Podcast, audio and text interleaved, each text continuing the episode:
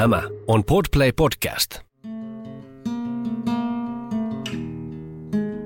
Tervetuloa Sivumennen podcastin pariin. Minä olen Johanna Laitinen. Ja minä olen Jonna Tapanainen. Ja tässä podcastissa me puhumme siitä, mistä ei ole puutetta. Eli hyvistä kirjoista. Hei Johanna. Mä aloitan tällaisella kivalla pikkukysymyksellä. Ootko valmis? Mua heti ahdistaa. Niin mä tiedän. Mä Mutta tämä ei ole henkilökohtainen huono, kysymys. Mä tosi huono reagoimaan tämmöisiin niin kuin nopeasti. No, mutta okei. Okay. No tämä testaa vähän sun sivistystä ja sun ammatillista kompetenssia ja kaikkea muutakin. Eli ota rennosti vaan. Osasitko ennustaa tämän vuoden Nobel-voittajan? No tietenkin. Sen takia minä ajan nyt Porschella. Teit vedonlyönnin. Niin, Okei, okay, eli osui oikeaan. Niin vissiin sitten. Eli tansanialainen Abdul Razak Gurnah voitti sen ja häntä suomennetaan sitten ensi vuonna. Se oli kauhean kiinnostavaa, on kiva saada Afrikasta kirjallisuutta. Mutta mä haluan kysyä jatkokysymyksen sulle. Mm-hmm. Arvaatko tai osaatko ennustaa, kuka voittaa kirjallisuuden Nobelin palkinnon vuonna 2050? Siis mitä? Mikä tämä kysymys on? No tämä nyt on tämmöinen kysymys, niin nyt vastaat.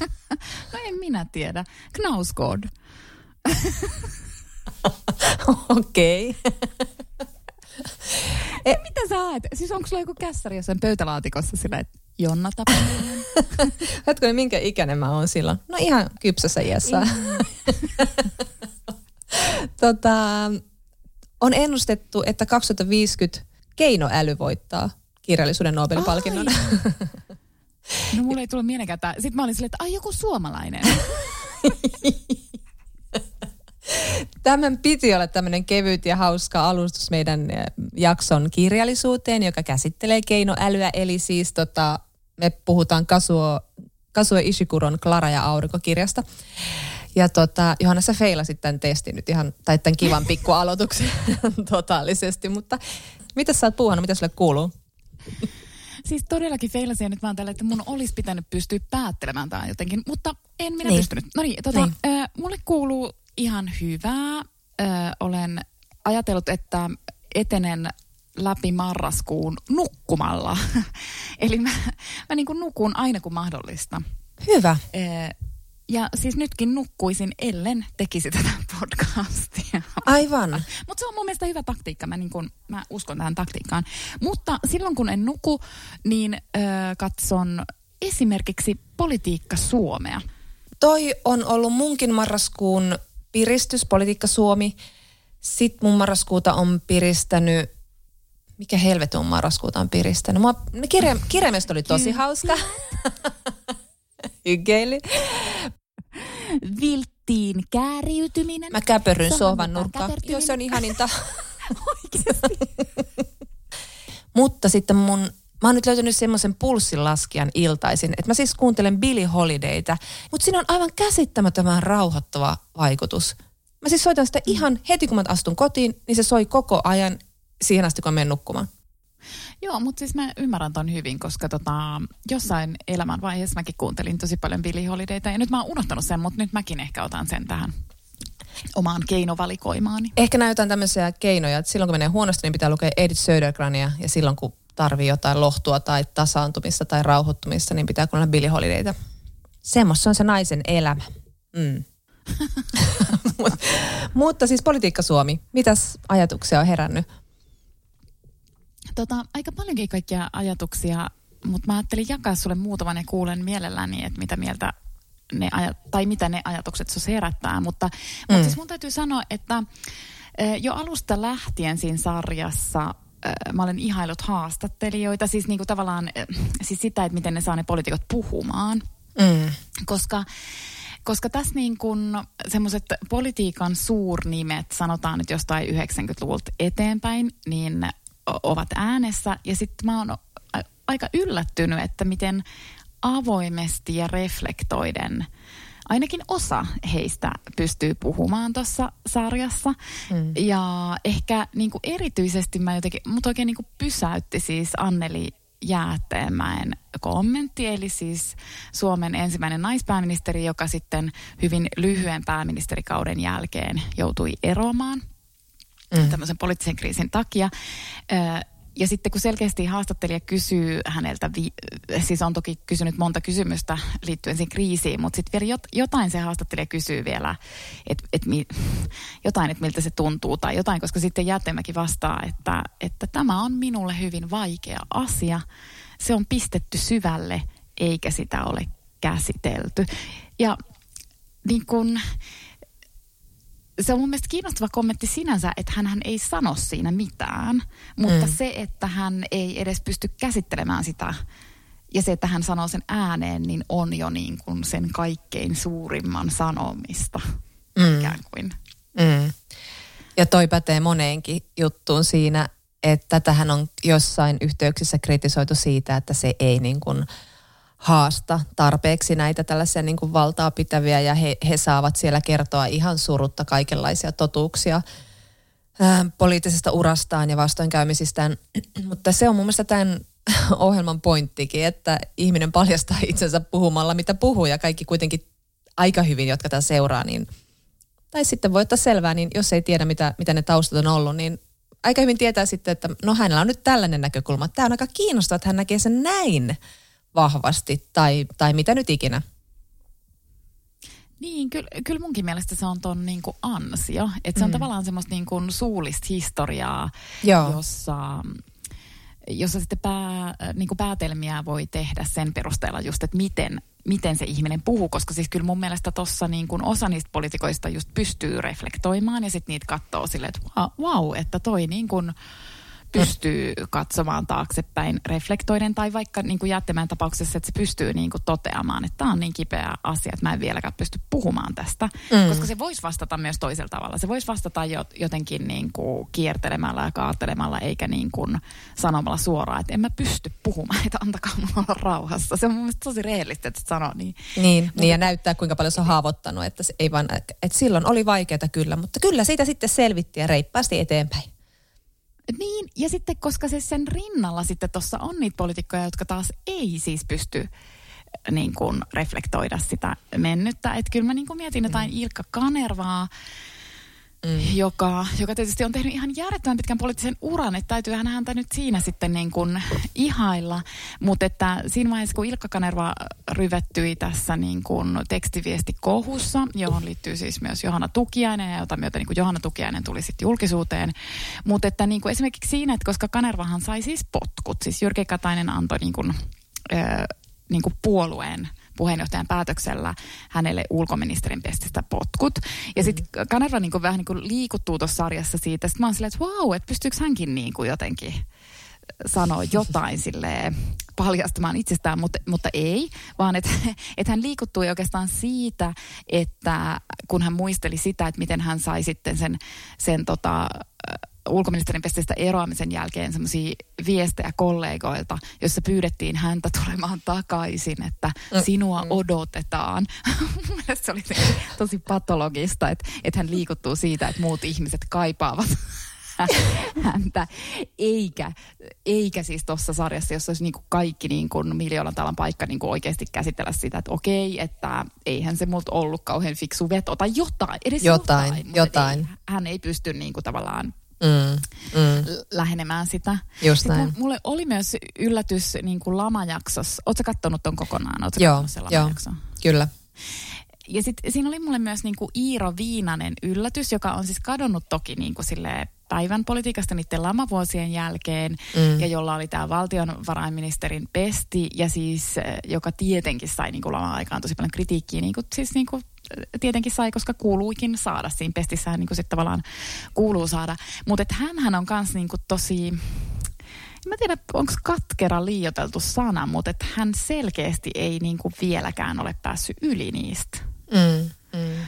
lamavuosista. Että hän, että hänessä todella selvästi herää niin kuin tunteet vielä niin kuin monen kymmenen vuoden jälkeen, että häntä niin kuin kaivelee moni asia siellä. Joo, ja sitten huomaa, että siinä on, että todellakin nimenomaan kaivelee, että siinä on sellaista niin kuin aika syvää katkeruutta ja, ja tietenkin ollut hirvittävän vaikeita vuosia ja totta kai niin kuin hirttonukkeja pystytään sinne eduskuntatalon eteen ja vaikea paikka ja niin poispäin, mutta silti hän ei käsittele sitä asiaa sille ymmärtäen sitä kansan ja sitä lamasta kärsineen näkökulmaa. Että aika, aikamoisissa defensseissä on siellä niin kuin lukittuneena edelleen. Että se on aika kiinnostavaa myös. On, että mä niin oikein, koska se kuitenkin näyttäytyi semmoisena niin kuin, miten mä nyt sanon, että se tavallaan onnistui pitämään ton kyllä silloin niin kuin sisällään niin kuin oikein olikin silloin 90-luvulla. Mutta mm. jotenkin ajattelin, että hän olisi just mennyt siitä jo yli, niin kuin päässyt tavallaan yli tosta, mutta se oli mun mielestä kiinnostavaa, että hän, hän ei just ole päässyt siitä yli. Niin, tai olisi tullut ainakin semmoista niinku humaania perspektiiviä niihin tapahtumiin, siihen niinku, kun on kuitenkin tullut niin paljon sitä jälkiviisautta siitä, miten se lama hoidettiin, niin tai millaiset, niin kuin, millaista sosiaalipolitiikkaa sen jälkeen Suomessa on pysyvästi tehty, tyyli leipäjonot tuli pysyvästi meidän katukuvaan sen jälkeen, niin Oisin se nyt voinut jotain tällaisia, että Esko Ahokin sentään suostuu sanomaan, että, että niin kuin joo, tämä meni just, tämä piti hoitaa näin, mutta että olisi voitu se tehdä eri tavalla, että nämä seuraukset eivät olisi valuneet näin epätasa-arvoisesti ihmisten ylle. Kyllä olet siinä ihan oikeassa. Ja sitten musta oli myös todella kiinnostava, mutta tämä oli oikeastaan ehkä sitten niin kuin kiinnostava tämmöinen tun, tunteiden paljastus, koska siis Esa Härmälä, eikö se ollut kuitenkin Esa Härmälä, oli. joka... Tai siis joka, kuka? Tota, siinä oli, siinä, no kun siinä oli siis jakso tuosta tota, EU-neuvotteluista, joissa Joo. Paavo Väyrynen oli ensin ulkoministerinä mukana. Sitten mä olin itse asiassa unohtanut tänne, että Väyrynen eroaa ulkoministerin tehtävästä. Joo, en mäkään muistanut tällaista. on opportunisti. Kyllä. Että se niinku tavallaan tajus, että sen kannatus pienenee presidentinvaalikampanjassa, jossa jatkaa niitä EU-neuvotteluja. Mm. Eli sitten se niinku erosi ulkoministerin pestistä. Ja sitten niinku Esa Härmälä muistelee tätä vielä ja rupeaa itkemään siinä kameran edessä, koska, mm. koska sen mielestä se oli niin valtavan suuri petos mitä se Väyrynen teki, minkä mä siis myös ym- mä oikeasti ymmärrän. Niinpä, koska niin. niin kuin, että tavallaan, että sit jos sulla on se tehtävä, niin sitten se, se pitää niin kuin hoitaa. Että Väyrynen pääsi tuossa sarjassa niin kuin esimerkiksi ekas jaksossa melkein niin kuin loistamaan. Joo. Mutta sitten mut sit siitä tulee kyllä semmoinen olo, että on se kyllä ollut niin ihme viheltäjä. Ja niin kuin, älä, älä. Et, et Ihme viheltäjä on. Riittävä kuvaus ja summaus hänen osuudestaan siinä sarjassa ja elämässämme. Se on ihme, niin kuin, ja sitten aina syy on muissa, ja mm. niin kuin, ei ikinä niin kuin sit katsota peiliin ja niin kuin näin. Mutta mun täytyy sanoa, että siinä ekas jaksossa mä kuitenkin annoin Väyryselle tästä pisteet. Mm. Tosin ehkä vähän eri syystä, mitä hän sitten itse ajatteli. Mutta siis ensimmäisessä jaksossa hän kommentoi siis Katri Kulmuunin eroa, joka on näitä viimeisimpiä niin kuin poliittisia eroja. Kulmuuni hän erosi siksi, että hänen avustajansa oli tilannut hänelle tämmöisiä puhuja koulutuksia, jotka oli sitten niin kuin tosi kalliita. Mm. No, mutta sitten Väyrynen kommentoi sitä tuossa Politiikka Suomen jaksossa, että Kulmunin ei olisi pitänyt erota, vaan hänen olisi pitänyt antaa potkut avustajalleen, joka oli toiminut kelvottomasti. Yllätys. Se nauratti mua ihan hirveästi, koska se oli todella väyrysmäinen kommentti, eli siinä niinku syy löydetään itsen ulkopuolelta. Mutta siis se oli mun mielestä oikeassa siinä. Mm, niin, niin, kyllä. Mä olen ihan samaa mieltä. Ja sitten mä niinku sen myötä ajattelin, että joskus joissakin tilanteissa, niin kun, ehkä just erityisesti tässä tapauksessa niin kun naisten kannattaisi ottaa niin kun jonkunnäköiseksi toteemielämä eläimi, eläimekseen, niin kuin joku tuommoinen täys niin kuin kahelimies, mm. esimerkiksi Väyrynen. Mm. Koska sitten niin tavallaan, että et jos niistä tilanteista miettii silleen, että mitä Väyrynen nyt teki, niin sitten niin tavallaan tekemällä niin kuin Väyrynen, niin ehkä sitten naisena pystyy rikkomaan tiettyjä rajoja. Vaikka mä niin siis tiedän, että siis naisen tekoihin suhtaudutaan eri tavalla kuin miehen, miehen tekoihin, mutta silti kun semmoisia naisia kuitenkin niin aina tarvitaan, jotka vähän niin kuin käyttäytyy ei niin naistyypillisesti, niin sitten mm. sit mä olin silleen, että kyllä Kulmonen olisi pitänyt vaan. Ja Väyrynen on Kulmonin oppi-isä, että mä oon ihan niin, silleen, että... Niin, kyllä. Että kyllä hänen olisi pitänyt olla silleen, että mitä Väyrynen nyt tekisi. Juuri näin. Mun täytyy sanoa tuosta EU-jaksosta, että Mä kyynelehdin jostain syystä siinä jaksossa. En suinkaan lamajaksossa, mutta tämä EU oli semmoinen, että, että se tuntui ihan jännitysnäytelmältä. Ei mulla ollut mitään muistikuvia tässä tietenkään, että se, miten se on niinku tu, tapahtunut se neuvottelu ja muuta vastaavaa. Mä ainoastaan muistan sen, että kun sitä puhuttiin koulussa ja meidän historianopettaja kysyi, että miten te äänestäisitte, ei tietenkään saatu äänestää, niin sitten meillä siellä Etelä-Pohjanmaalla aika moni oli sitä mieltä, että ei missään nimessä – Ja sitten mä olin sille, että ilman muuta meidän pitää liittyä. Ja sitten sit mä oikein mietin, mä miettinyt jälkikäteen, että mistä se varmuus on tullut. Ja sitten jopa mun äiti sanoi mulle, että ne ei mun isän kanssa tiennyt, että miten ne äänestäis. Joten ne oli kysynyt multa sitä. Sitten mä olin silleen, mitä oikeasti olette kysynyt minulta? Että mitä mieltä sä oot tästä? Mä oon sanonut kuulemma, että kyllä meidän pitäisi liittyä, koska sitten mä pääsen Eurooppaan opiskelemaan helpommin tai jotain muuta vastaavaa, että mulla on niin jotenkin mahdollisuudet auki. Eli oman navan kautta olen tarkastellut tätä suurta historiallista päätöstä ja näin sitten kävi, mutta se oli kyllä suuri poliittinen voitto multa silloin, koska siis elimme kuitenkin Etelä-Pohjanmaalla ja isäni oli maa, maanviljelijä puoliksi, eli syytä olla liittymättä oli monia, ainakin heidän mielestään. Joo, mutta sitten mulla vielä heräsi siis tällainen ajatus, koska siis mä kuitenkin katoin sen lamajakson sille aika äh, uteliain silmin, kun siis jostain syystä mä oon ajatellut, että minuun lama ei ole hirvittävästi vaikuttanut. Mm. Ja se niin kuin, jotenkin taas tuossa niin kuin lamajaksossa, siis jostain syystä tässä sarjassa haastatellaan siis myös tämmöisiä pop muusikoita, mitä mä en niinku ihan ymmärrä, että mit, miten he niinku yhtäkkiä tähän liittyy. Mutta anyways, mm. siinä erityisesti popmuusikot kertovat, että mistä kaikista asioista he muistaa laamaan. Ja sitten siellä on niinku sellaisia, että koulussa piti säästää jotain piirustuspaperia tai sitten jotain oppikirjoja piti kierrättää. Mm. Ja sitten totta kai mäkin muistan, että sellaistahan se oli. Mutta mä muistan myös sen, että mun mielestä se ei ollut millään tavalla erikoista, koska musta tuntuu, että se 80-luku, ainakin niin kuin mun näkökulmasta, eikä pelkästään mun, vaan siis se maailma, missä mä elin, ja mä en tiedä, että mm. liittyykö se siihen, että kun on maalta kotoisin, että oliko se sitten niin kuin maaseudulla sellaista, mm. mutta että niin kuin, se jotenkin se universumi, missä eli, niin se oli ihan hirveän vaatimatonta, ja se ei niin kuin millään niin. tavalla ollut kulutuskeskeistä, vaan mm. että että kaikesta niin kuin, ja mä en nyt puhu niin kuin meidän perheestä pelkästään, vaan että kaikesta niin kuin tavallaan just elettiin tosi säästeliäästi. Ja mä en tiedä, tuliko se niin kuin mm. sit siitä, että tosi monen vanhemmat oli tyyliin eläneet tosi köyhää elämää mm. sodan jälkeen. Ja sitten ne niin kuin tavallaan eli samanlaista elämää sitten vanhempina. Mutta mulle se lama, niin kuin just ainakin noista yksittäisistä esimerkistä, niin si- siinä ei ollut mitään kummallista. Mun mielestä niin kuin täy- oli täysin normaalia niin. säästää jostain piirustuspaperista tai kierrättää niin kuin toisten vaatteita. Tai niin kuin, että jos on sisarusparvessa alempana, niin yleensä sitten pukeutuu niin kuin sen isomman sisaruksen vaatteisiin ihan sama, mikä sen sukupuoli niin mm, niinpä. Oli, niin niitä samoja vaatteita niin kuin käytettiin. Mm, kyllä. Mutta mutta sitten mulle kuitenkin jäi sitten niin kuin lamajaksosta semmoinen, kun siinähän puhuttiin kuitenkin tosi paljon just siitä, että, että sitten yhtäkkiä pankkien sääntely vapautui ja sitten tuli nämä valuuttalainat, jossa näitä lainoja sidottiin niin kuin ulkomaisiin valuuttoihin. Mm. Ja ne oli niin kuin sinänsä hyvä diili silloin, kun niitä diilejä tehtiin, mutta sitten äh, devalvaation myötä, niin vitsi nyt mä en osaakaan selittää, että mik, miksi se sitten, no ei kun tietenkin, koska markan arvo suhteessa niihin muihin valuuttoihin niin kuin muuttu, mm. niin sitten äm, ne lainat ikään kuin mo, saattoi moninkertaistua. Kyllä. Ja sitten mä olin silleen, että tämä kyllä kuulostaa sille vähän etäisesti niin kuin tutulta. Mm. Ja sitten mä sattumalta oli viime viikonloppuna, just kun mä katsoin sen lamajakson, niin mä olin mun lapsuuden kodissa käymässä. Ja sitten mä menin sen jakson katsottua, niin mä marssin mun isän luo ja sitten mä olin silleen, että hei isä, että, tota, että miten se lama niin kuin vaikuttikaan meihin. Mm. Ja sitten minun isäni, ja sitä ei, niin kuin meillä ei todellakaan sellaista välitettä, että mä tuosta noin vaan aina kysyisin tällaisia kysymyksiä ja keskustelisimme näistä, mutta se oli vaan niin, kuin niin jotenkin en mä tiedä.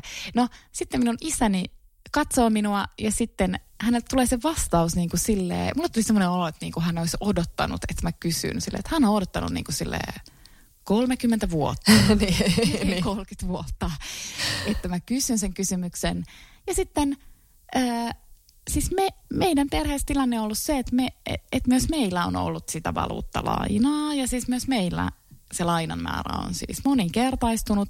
Ja sitten isä oli se, että, että, me, että hän pelkäsi niin kuin, oli semmoinen tietty hetki, en mä tiedä kuinka pitkä se aika sitten oli, viikko ja kuukausi, oliko se vuoden, että hän pelkäsi, että me menetetään ihan kaikki. Mm. Ähm, ja että et me ei niin vaan pystyä maksamaan niitä lainoja takaisin. Mm. No, no sitten kävikin niin, että, että hän sai neuvoteltua pankin kanssa ähm, takaisinmaksuohjelman ja se oli niin pitkä ja sitten piti säästää säästää penniä ja muuta tai venyttää penniä mm. ja niin kuin, että ne lainat saatiin maksettua. No anyway, sit mä oon silleen, mä katson sitä silleen suu auki, koska mä just ajattelin, että meitä se ei niin kuin, mutta se on niin kuin tavallaan hipaissut meitä se lama. Mm. Ja siis pitkän selostukseni pointti ei nyt ole tässä niin kuin leveillä sillä, että myös minulla on melkein dramaattinen elämä, joka on melkein traumatisoinut minut, vaan minun pointtini on ö, nostaa ylistysmalja kurling vanhemmuudelle, koska, koska minä tajusin viime viikonloppuna, että... Sinulla on ollut sellaiset. Kur, kurling vanhempia, jotka ovat pitäneet minut autuaan tietämättömänä tästä niin kuin Aivan. asiasta. Tai siis mä niin kuin muistan yhden illan, jolloin mä kuulen mun vanhempien välisen keskustelun ja mun isä on tosi hädissään, että se huutaa sille hädissään. Mm. Niin kuin, ja se on selkeästi niin kuin paniikissa, mutta se oli vain yksi ilta ja sen jälkeen mm. mä en kuulu enää mitään sellaista ja sitten mä niinku tuudittaudun itsekin siihen, että kaikki on ihan hyvin ja tässä mä oon ollut sille, että minulla on tämmöinen luottavainen, niinku tämmöinen tulevaisuuden uskoinen ja perusluottamus on tallella. Eli siis niinku, jotenkin mä niinku ajattelen, että tämä kurling vanhemmuus on hyvä asia, on siis minun johtopäätökseni tästä politiikka Suomesta ja lamajaksosta ja niin edelleen. Kyllä, ja sitten se ehkä liittyy myös 70-luvun vanhemmuuteen ja tähän vanhemmuuteen, josta mekin ollaan puhuttu, että ei niille lapsille nyt tarvitse kaikenlaisia kertoa tai oikeastaan yhtään mitään. Että ne saa tuolla vedellä johtopäätöksiä ja täysin vääriä johtopäätöksiä, kun ei meillä ole aikaa niille jutella näistä asioista. Ja ihan hyvä niin välillä, että pitäkää te ne lamajuttunne. Mulla on sellaisia välähdyksiä siitä, että mä muistan, että mun äiti itki korkoja noustua, että miten ne niin maksaa niitä. Ja mä muistan tämmöisiä koulumuistoja, mutta koska se oli normaalia, se oli kaikille jaettua, niin ei se myöskään minun elämässäni vaikuttanut, koska meillä ei mennyt tyyliin vaikka talo alta tai ei tapahtunut mitään tragedioita, mitä sitten kyllä tapahtui, mistä kyllä kuulin sitten, että perhepiirissä meni kaikki todellakin kammottavasti.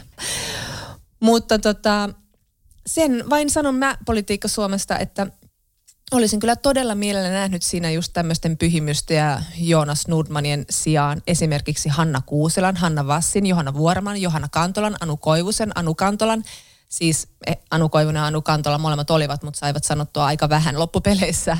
Kaikki nämä niin meidän mahtavat asiantuntijat, missä he olivat, että oli aika semmoinen miesvoitto se tämä asiantuntija raati. Perusniilitys piti tässä nyt sitten taas sanoa, mutta kyllä nyt jonkun kritiikin saa sanoa, kun tässä kehuttiin vuolaasti. Niin, ja se oli, se oli perusteltu kritiikki. Ja sitten minä kevennän heti perään, että ei tule kuulijoille paha mieli. niin minulla on trendivinkki. Ja tämä on aika yllättävä. Haluatko kuulla trendivinkin? Haluan tietenkin. Tämä on siis niin yllättävää, että varmaan suutut minulle, mutta siis jotenkin mun mielestä alkoi näyttää niin hirveän freesiltä, kun siinä oli tosissaan se Ilkka Kanervan kohuero. Ja sitten siellä on Jyrki Katainen, joka, joka sille vakavalla naamalla jotain sinne selittää ja että luottamus on mennyt ja niin ja näin. Ja. Mutta siis nämä sangattomat silmälasit, muistatko Jyrki? Super pienet. Onko näin? Ei. Kyllä. Jonna, sulla en on halua. Tästä eteenpäin. Niin. Me, mä tuun kyllä aina viisi vuotta myöhemmin. Viisi, viiden vuoden päästä mulla on siitä sangattomat Jyrki Katas lasit. Kuka voittaa Nobelin vuonna 2050 ja millaiset silmälasit hänellä on? Toi oli hirveä trendi, trendivinkki, en ota. Mutta arvaa mitä? Arvaa mitä mä muuten yhtäkkiä tajusin. Että Kasuo Ishigurolla on muuten semmoista lasit, eikö ookin? Onko näin? Oota, mä katon tästä liepeestä. Mä tarvisin joku tiimarin viiden markan lähinäkö lasit, että mä näkisin Mut nyt. tiimari, tiimari kans myy, myy niitä. Ei, tota, niitä nämä on ainakin, kyllä ne on sangattomat kuule on. Mm, tai sitten ne on no läpinäkyvät mm. sangat. Mä en ole ihan varma, sä oot ihan oikeassa. Näin. Ihanaa, että sä sait vietetä myös tähän kirjallisuuteen. öö, tota, mutta mennään nyt sitten oikeasti sen kirjallisuuteen, eli tähän Kazuo Ishikuron Klara ja aurinko. Ja tämä on siis äm, Tammen kirja. Helene Butsow on sen suomentanut. Ja tämä on siis Ishikuron kahdeksas romaani, ensimmäinen hänen Nobelisen jälkeen, jonka hän sai 2017. Ja mitä tästä nyt sitten summaisi alkuun? Kertojana on Clara, robotti, keinoäly, keinoystävä. Häntä ei kyllä kukaan sano tässä robotiksi, paitsi taisi kerran sanoa se taloudenhoitaja, taloudenhoitaja joka ei pidä keinoystävistä. Et sel, niin, että selkeästi se robotti on vähän niin kuin semmoinen, äh, ha, no ei nyt haukkuma sana, mutta semmoinen vähän junttien kommentti. Mutta. Ja tästä Clarasta tulee siis tässä kirjassa tällaisen Josien 14-vuotiaan tytön ystävä. Mitäs muuta? Sitten tässä on muita hahmoja. Tässä on Josien äiti. Tässä on, ö, opimme myös, että Josilla on ollut sisar, Sally, joka on kyllä kuollut. Ja opimme myös sen, että Josie ei ole ihan kunnossa, hänellä on joku sairaus. Ja sitten pikkuhiljaa opimme, ja se tässä kirjassa on niin kuin mun mielestä ihan mahtavaa, että se ei niin kuin tavallaan hirveän helposti avaa tai kerro, että et, mitäs, mikä, mikä, mikä tämä onkaan tämä kuvio, mutta sitten sen kuitenkin niin kuin loppujen lopuksi niin kuin ymmärtää, mutta että, että tässä on niin kuin tämmöisiä tämä maailma, jossa lapsia muunnellaan, eli geneettisesti parannetaan ikään kuin pärjäämään älyllisesti ja muuten mm. maailmassa paremmin. Ja tämä Josie on yksi tämmöinen niin kuin muunnettu lapsi ja voimme myös päätellä, että hänen sisarensa, joka sitten kuoli, oli myös tämmöinen muunnettu, eli geneettisesti paranneltu lapsi, mutta että sitä myötä sitten joutuu ottamaan tämmöisen terveydellisen riskin. Mm. Ja sitten tällä Josilla on paras ystävä ja oikeastaan niin kuin poikaystävä tai ihastus, tämmöinen Rick, joka asuu heidän naapurissaan, niin häntä taas ei ole muunneltu, että siellä niin kuin perheen äiti, isät loistavat tässä aika lailla poissaolollaan, vaikka Josie isä kyllä käväisee tässä kirjassa, mutta että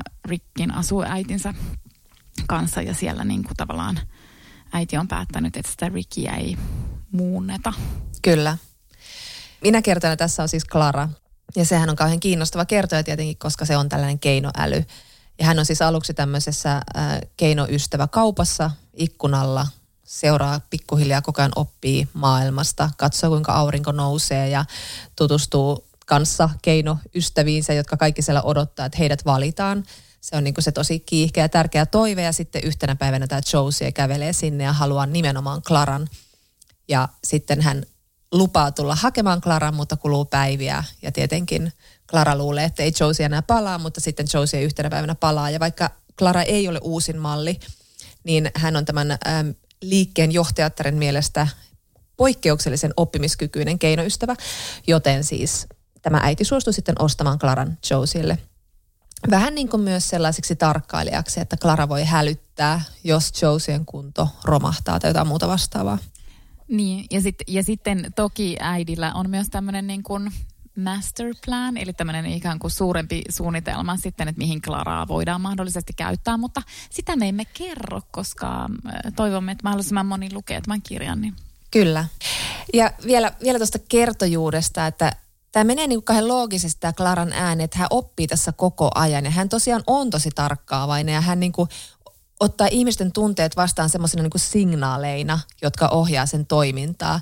Ja se koko ajan kehittyy siinä, mutta sitten samalla se missaa tosi monta asiaa. Hän on siinä mielessä aika epäluotettavakin kertoja, että ei oikein ole varma, että mitä se nyt näkee ja mitä se ei näe ja mitä se nyt tulkitsee. Ja sitten hän on myöskin ehkä keinoälyksi aika huono havainnoimaan ympäristöään. Eli hän puhuu kaikilla, kaikilla tavalla, hän selittää näkemien asioita, vaikkapa, että ihmiset pitävät kädessään pitkulaisia asioita – jotka nyt ovat varmaan sitten jotain kännykästä kehittyneempiä tämmöisiä yhteydenpitovälineitä, joiden kautta esimerkiksi Josie opiskelee, mutta että hän ei missään vaiheessa opi, mikä tämä pitkulainen asia on nimeltä.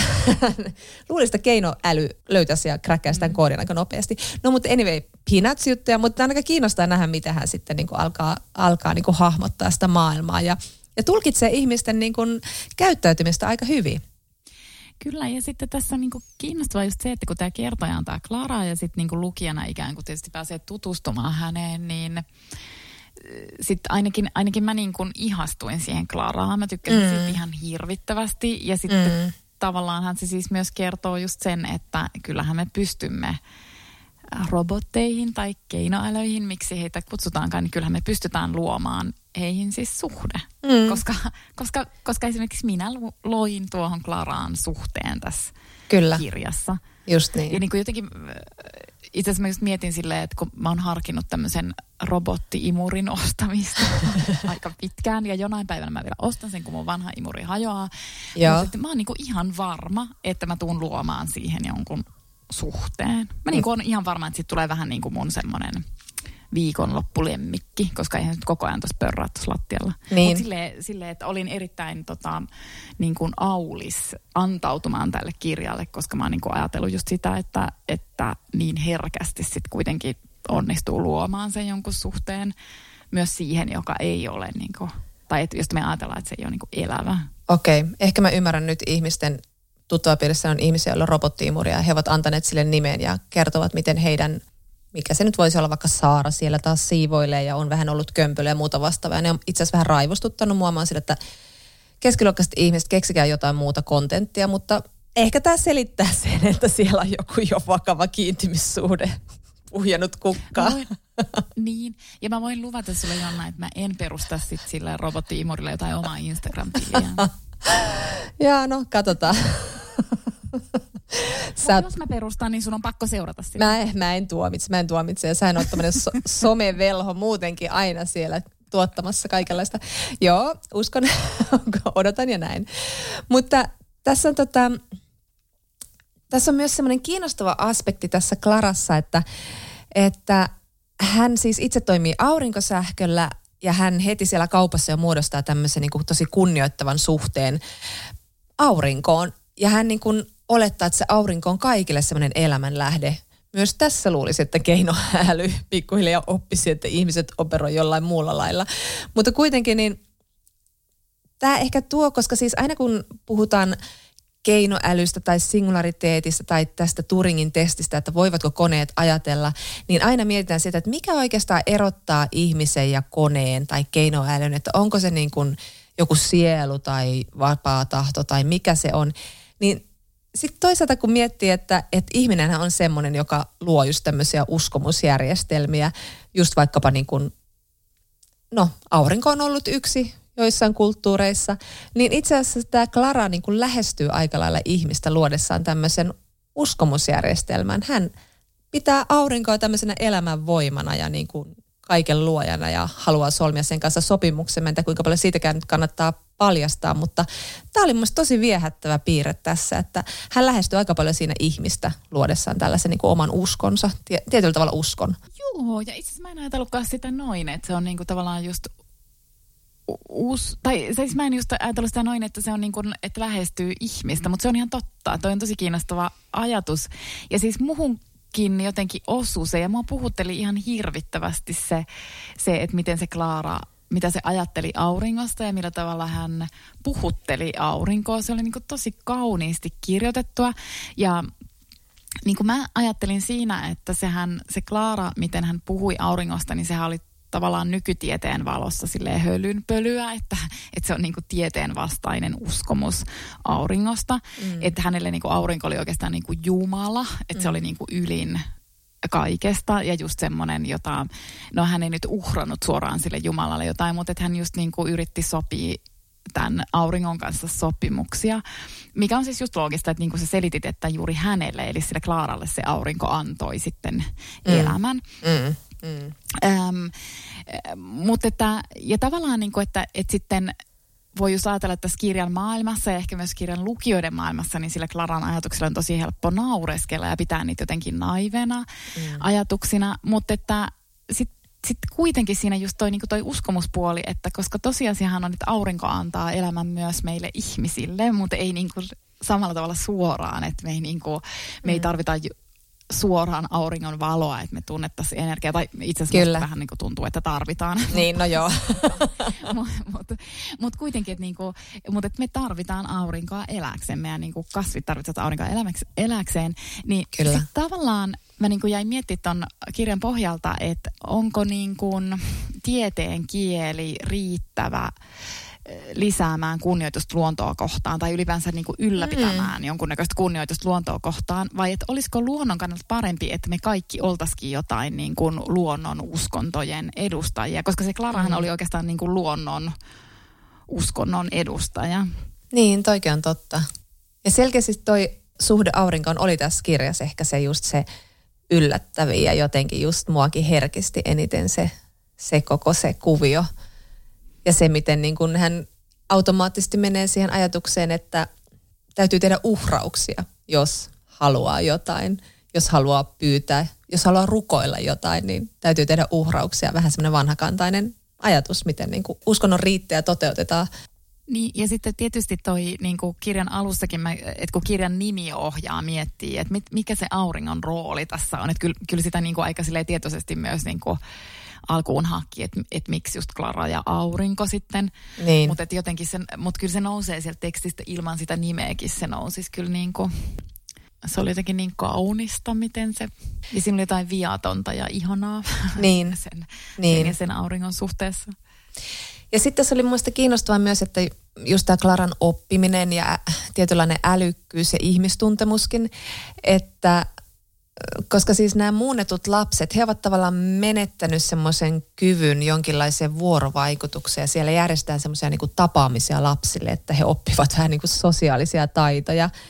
Ja se oli myös myös kiinnostavaa sillä, että siinä niin kuin ihminen on tavallaan erkaantunut sitä ihmisyydestä, jossa siis se yhteistyö on aina, aina ollut niin kuin ihmistä eteenpäin viemä, eteenpäin vievä asia. Niin nämä lapset on niin, kuin niin tavallaan semmoisia niin huippuunsa viritettyjä koneita, joiden pitää mennä huippuyliopistoon ja saada huippuduunia menestyä.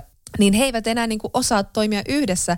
Ja sitten taas Clara on just tämä, niin joka tavallaan tunnistaa ja näkee niitä niin kuin ristiriitoja tai jännitteitä tai tunteita ja näkee kuinka Rikillä ja Josiella menee, menee niin kuin sukset ristiin ja niin poispäin. Et sekin oli minusta tässä kiinnostavaa, että hänellä, hänessä tulee tietyllä, tietyllä tavalla parempi havainnoimaan toisten ihmisten, tai siis ihmisten tunteita kuin näillä ihmisillä. Joo, ja sitten jo niin kuin, ehkä mäkin niin tosi paljon mietin tuossa kirjassa sitä, että kun sitten se keinoälyn näkökulma ää, antaa mahdollisuuden tuossa just niin kuin tarkastella ihmisyyttä ikään kuin ulkopuolelta, että se on semmoinen niin tutkielma mm. ihmisyyden ihan siis ytimestä ja, ja, ja just niin kuin esimerkiksi toi, toi jakso, mitä sä kuvaat, että kun oli tämmöiset niin kuin teinien – NS-juhlat, joihin kukaan ei oikeasti halunnut osallistua, tai mm. ainakin päättelemme, päättelemme sen niin, äh, niin, niin sitten, että et millaista se dynamiikka, miten se Clara niin kuin tavallaan just tutkailee sitä ihmis, ihmisten välistä dynamiikkaa. Ja niin kuin tosta, toihan on tommonen niin kuin tota kirjaa on kuvattu satiiriksi tai sitä voi niin kuin pitää just dystopiana ja se onkin niin kuin siis tavallaan se on samaan aikaan niin kuin tosi kaunis mun mielestä, mutta myös hyvin ahdistava se, mm. se maailma. Mutta että, että siinä, että Clara just op, oppii ja opettelee asioita ihmisistä ja ihmissuhteista. Mm, mm. Ja sen niin kuin tavallaan aika kantava teema tuossa kirjassa on se, että se oivaltaa, että ihmiset niin kuin käyttäytyy aina niin kuin ne käyttäytyy. Tosin ne käyttäytyy niin kuin eri tavalla eri tilanteissa, mutta että niiden niin kuin mot, motiivi on tota, estää yksinäisyyden tunne. Että se on niin kuin se Just niitä niin. Niin kuin hallitseva ominaisuus ja sehän on tosi nerokas summaus ihmisistä, koska niinhän se siis on. Ja mm. esimerkiksi tuossa tuossa niiden teinien juhlissa, niin yksi keino, että se, sehän saattaa saada myös aika rumat kasvot, koska yksi keino välttää yksinäisyyttä on, että sä rupeat vaikka niinku kiusaamaan jotain mm. toista tai että sä niinku alennat mm. toista, mm. jolla sä yrität saada ikään kuin suosiota siinä yhteisössä. Ja sitten siellä teinien juhlissa itse asiassa se, ketä kiusataan, niin on itse asiassa se Clara, joka mm. onkin niinku eri, erilainen kuin ne ihmislapset, niin sit sitä on ehkä niinku helpompi suunnata siihen huomioon. Niin, itse asiassa sehän onkin muuten surullista tässä, että ne liittoutuu siinä vaiheessa, kun ne löytää tietyllä tavalla tällaisen niin yhteisen kiusattavan ja tyypin, jota voi painaa. Että se on Rick osaltaan ja sitten se on myös Clara. Niin, ja sitten siinä on ehkä surullista se, että kun sitten sen Josin ja sen Claran välille on kuitenkin niin kuin, että ne on niin kuin heti välittömästi tunnistaneet, kun he ovat katsoneet toisiaan, kun Clara oli mm. ollut siellä myymälän ikkunassa ja se Josie on ollut kadulla katsomassa niitä niitä keinoälynukkeja sieltä kadulta, niin sitten, niin. että ne niinku tunnistaa toisissaan jonkun, että ne he haluavat ikään kuin toisensa, mutta sitten se Josie noissa juhlissa ikään kuin pettää sen Klaran luottamuksen, että sekin vitsailee sen Klaran mm. kustannuksella. Ja siinä niin kuin, sekin oli tuossa kirjassa niin kuin tosi kiinnostavaa, että me jäin miettimään just sitä, että, että kiehtooks meitä se keinoälyystävyys, koska sehän on myös niin kuin tavallaan nyky, nykyajassa ja just, just noin niin kuin robottiimurit ja muut, mm. että niin kuin me haaveillaan ehkä myös keinoälyystävistä, koska niin kuin mä ainakin ajattelen niin, että se alitajuinen ajatus on, että sitten kun on joku keinoälyystävä, niin sitten ei ole niin kuin hankalaa. Mm. Että niin kuin, tavallaan siihen sisältyy se ajatus, että sitten keinoälyn kanssa ei tuu semmoisia mielettömiä ihmissuhdekiemuroita, vaan että sitten voitaisiin olla niin kuin suoria keskenään mm. ja voitaisiin välttää konfliktit ja negatiiviset tunteet. Mutta tämä kirja itse asiassa osoittaa tosi hienolla tavalla, että se ei ole totta. Mm. Vaan että niitä hankalia su, niin tuntemuksia syntyy silti. Että sitten, no tässä itse asiassa just siinä niin kuin, niissä teinijuhlissa se Clara louk- tai se ei suoraan loukkaannut, mutta sitä jää niin kuin, se jää sen mieleen, että, mm. että se Josie vitsailee sen Klaran kustannuksella.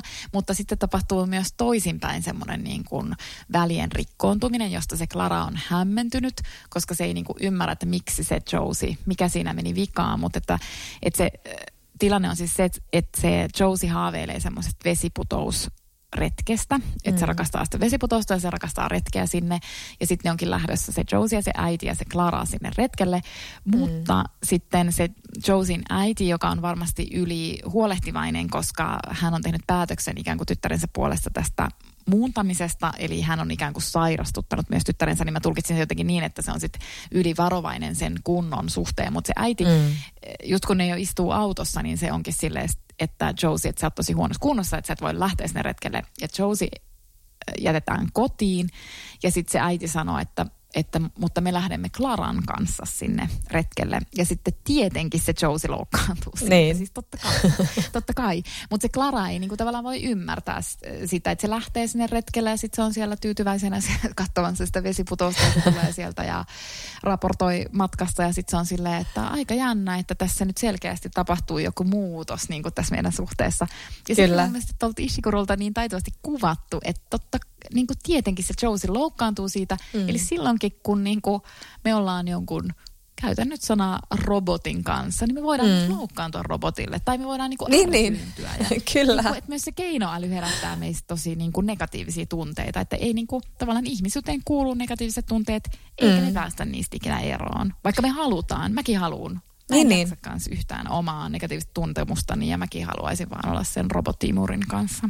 Just niin. Ratsastaa ja auringonlaskuun. Harmoniassa ikuisesti. Joo, ja tästä mulla tuli mieleen, mä selailin siis ton englantilaiskirjailija Janet Wintersonin tämmöistä uutta esseeteosta kuin 12 Bites, How We Got Here, Where We Might Go Next.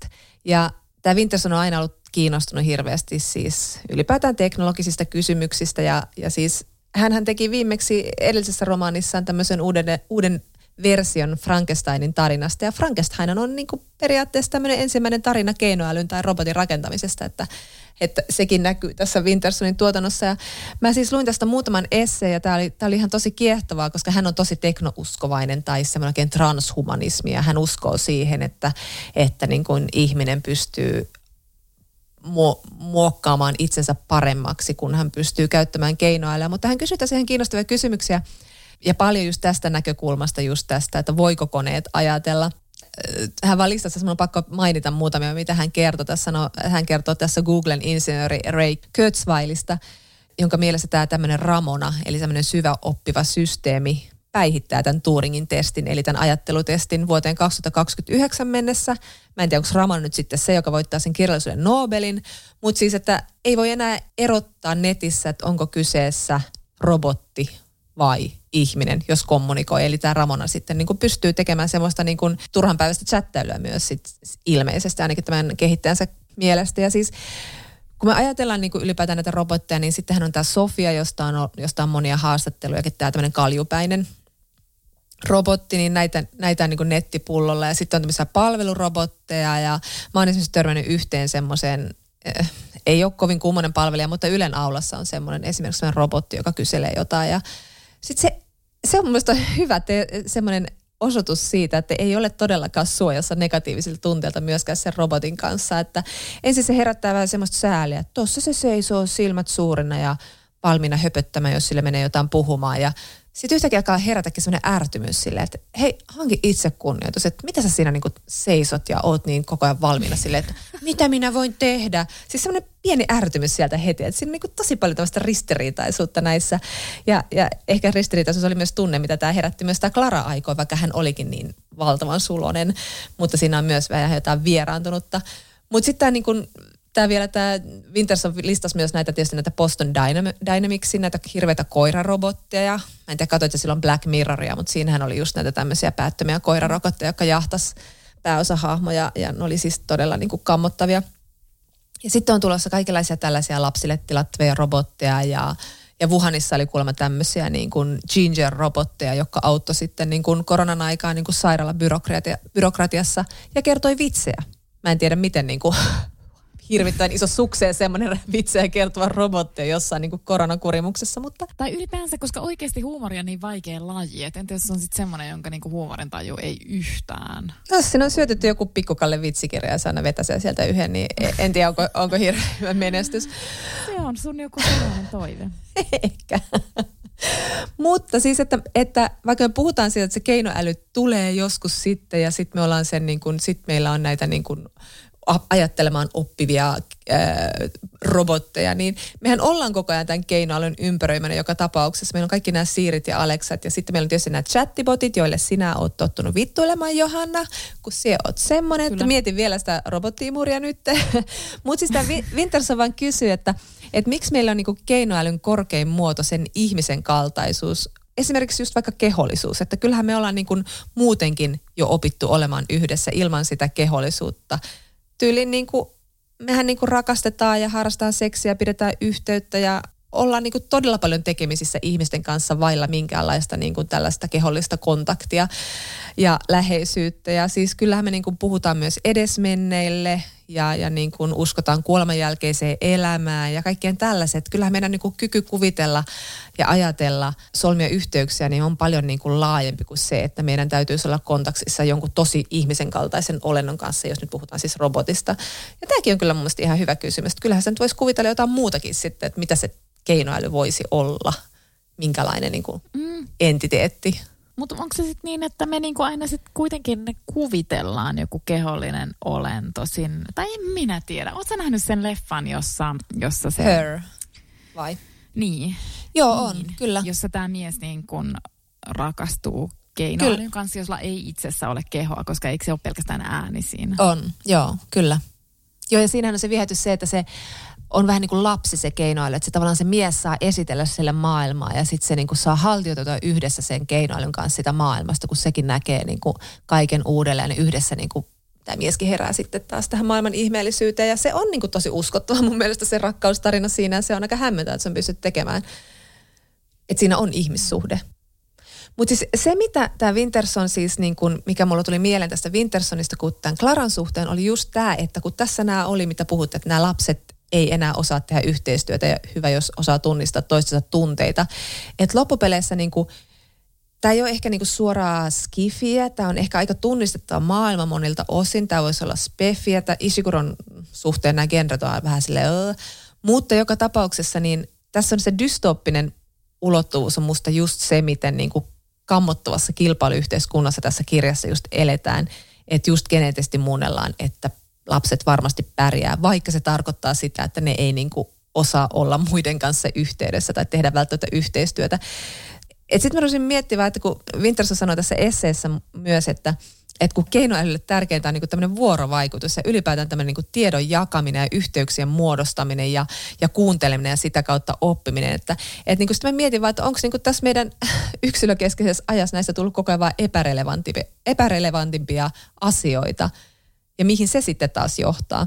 Ai niin kuin tiedon jakamisesta. Niin, niin, niin siis tämmöisen niin kuin yhteistyö ja yhteyden luomisessa, että jos se ei ole enää niin relevanttia, että kaikki vaan niin keskittyy niin totaaliseen omaan suoritukseen, niin mitä se oikeastaan niin kuin tarkoittaa ihmiselle ja pitäisikö meidän lopulta niin kuin tehdä joku semmoinen käänteinen Turingin testi, että tyyli osaako ihmiset niin kuin ajatella. Siis, että, että se viesti tuntuu olevan niin kuin tässä kirjassa jotenkin se, että ihmiset ovat niin kuin editoineet itseä ja tehneet itsestään just tällaisia niin kuin superkoneita, jonka myötä on menettänyt just sen niin kuin oleellisimman asian, mikä niin kuin ihmistä ajaa ja mikä, minkä takia ihminen on kehittynyt. Niin, ja sitten mä jäin vielä miettimään itse asiassa, kun se nyt mikähän se nyt tuli mulle mieleen tuosta, mutta että me miettii oikein sitä vielä, että mikä tuossa luo semmoista dystooppista tunnelmaa, niin itse asiassa mm. yksi on, ja nyt sä äsken sanoit jotain, mistä tämä tuli mun mieleen, niin se mm. yksi on siis se myös, että miten sekaisin ne aikuiset on mm, niin. tuossa kirjassa. Ja itse se liittyy siihen muuten, koska ne ei ole kyllä mitään kirjassa, koska nehän niinku, ne niinku ei suodata mitään. No okei, ne ehkä suodattaa nyt jonkun niinku siis sairaimman suunnitelman, mutta siis mm. ne on ihan semmoisia, että... Mm. Mm. nekin on niin kuin aivan irralla ne vanhemmat. Ja nehän itse Kyllä. ne vanhemmatkin elää silleen, että siellä jokaisessa talossa on niin kuin yksi vanhempi. Kyllä, joo. On niin kuin, Ja ne on täysin irrallaan toisistaan Kesken- myös. niin. Kyllä, just niin. niin, ja sitten ne niin kuin antaa kaiken mennä niille lapsille ja ne ei niin kuin peittele niiltä lapsilta oikein mitään. Ja sitten ne vaan niin kuin kaataa sitä omaa jotain sekopäisyttää niiden lasten Niin, juuri näin. niskaan. Mm. Niin se on ihan totta. Nämä vanhemmathan tässä on just ne, jotka on niin kuin eniten sekasi. Ja, siis, ja, sitten, ja sitten ylipäätään sekin, että, että niin kuin just aina sitä tämmöisessä kirjallisuudessa mietitään, että mikä erottaa ihmisen ja robotin, niin just tämä mainitsemani vapaa tahto on kanssa aina se yksi tärkeä, mikä, mikä aina mainitaan. Niin, niin sitten tässä tulee semmoinen olo, että ei kenelläkään ole vapaata tahtoa, että kaikki niin kuin, niin kuin viimeksi puhuttiin, niin kaikki askartelee sitä mallista ja tekee ihan samalla tavalla, että niin kuin mikä se loppupeleissä on se ihmisen vapaa tahto, varsinkaan niin kuin tämän kaltaisessa maailmassa. Niin, eikä edes tämän kaltaisessa, vaan aiemmin sitä on Ylipäätään. joku kirkko ja sitä on ohjannut niin kuin perinteet, että et, se on kyllä ihan totta, että sit niin On kapitalismia. myös huijaa itseään sillä, että et luodaan semmoisia niin teorioita siitä, että ihminen eroaa muista just jonkun vapaan tahdon vuoksi, koska en mä nyt tiedä. Niin, niin, niinpä, kyllä. Se on niin kuin itse huijausta, mutta Mutta siis en mä tiedä, onko mulla tästä nyt mitään muuta sanottua muuta kuin, että mä tykkäsin tästä kirjasta tosi paljon. ja siis tästä sanottiin mun mielestä aika hyvin New York Timesissa, että tämä on tämmöistä niinku affektien kirjallisuutta. Ja tämä on mun mielestä just nimenomaan sitä, että tämä on ennen kaikkea sellaisten affektien, joita ei osaa nimetä. Että tässä muodostuu niin jotenkin ihan semmoinen intiimi, ihana suhde tuohon Klaraan ja sitten on kuitenkin samalla myös sellainen vieraantunut romaani, just kun miettii just tätä ylipäätään koko tätä maailmaa. Mutta sitten tässä on myös niinku tosi paljon tämmöistä kauneutta ja raakuutta ja toisaalta hirveätä surua myös. Tämmöinen tosi melankolinen tunnelma. Ja tämä muista jatkaa tosi vahvasti tätä Olen luonani aina sen edellisen kirjan maailma, jossa siis oli kertojana nämä kloonit, jotka oli käytännössä tämmöisiä elinsiirtopankkeja. Tässä on ehkä samanlainen surullinen tunnelma. Mutta tämä tuntui niinku kehossa ja sitten mietin myös sitä, että jos sitä kehollisuudesta nyt puhutaan, niin kyllähän tämä on myös niinku aika olennaista se, että miltä ne tunteet saa meidän niinku kehon tuntumaan. Ja sitten sit se, että jos me ruvetaan niinku editoimaan itseämme jollakin niinku tulevalla geeniteknologialla pääsemään eroon jostain ikävistä tunteista, niin mitäs me sitten menetetään? Että jos, että jos me aina valitaan ne edullisimmat ja mukavammat ja ennalta arvattavimmat tunteet, kun meillä on aika paljon tunteita, joita me ei edes osata nimetä, niin mitä sitten tapahtuu? Mutta en tiedä, ehkä se selviää sitten, kun sulla on niinku kokemusta sitä robottiimurista ja sä, sulla on vähän tuntumaa tähän hommaan. mä luulen, että sitten se vaan herättää valtavasti negatiivisia tunteita, mutta siis, mutta siis näin se on. Sä ajanut ihmisyyden kriisiin viikossa. Sitten te voitte tehdä semmoisen conscious uncoupling jutun ja sitten tulee ihanaa kontenttia. Mä oon nyt näköjään oppinut sanan kontentti. Sä oot meidän ainut, tai siis anteeksi mun robottiimurin ainut Insta-seuraaja. Ja mä arvostan sitä Kiva. jo nyt valtavasti. Mä perustan sitten jonkun Insta-liven sen robotin kanssa. Oi jee, odotan innolla. Pitäisikö meidän, haluatko sanoa vielä jotain? Oliko sulla jotain tästä vielä?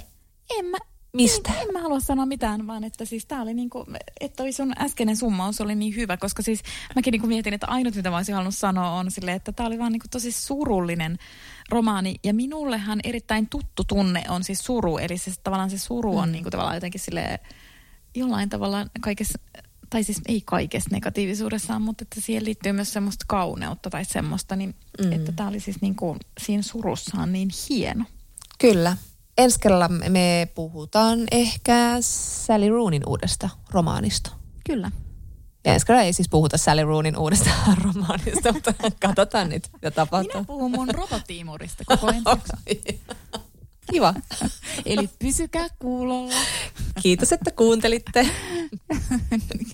Kyllä. Moi moi. Moi moi.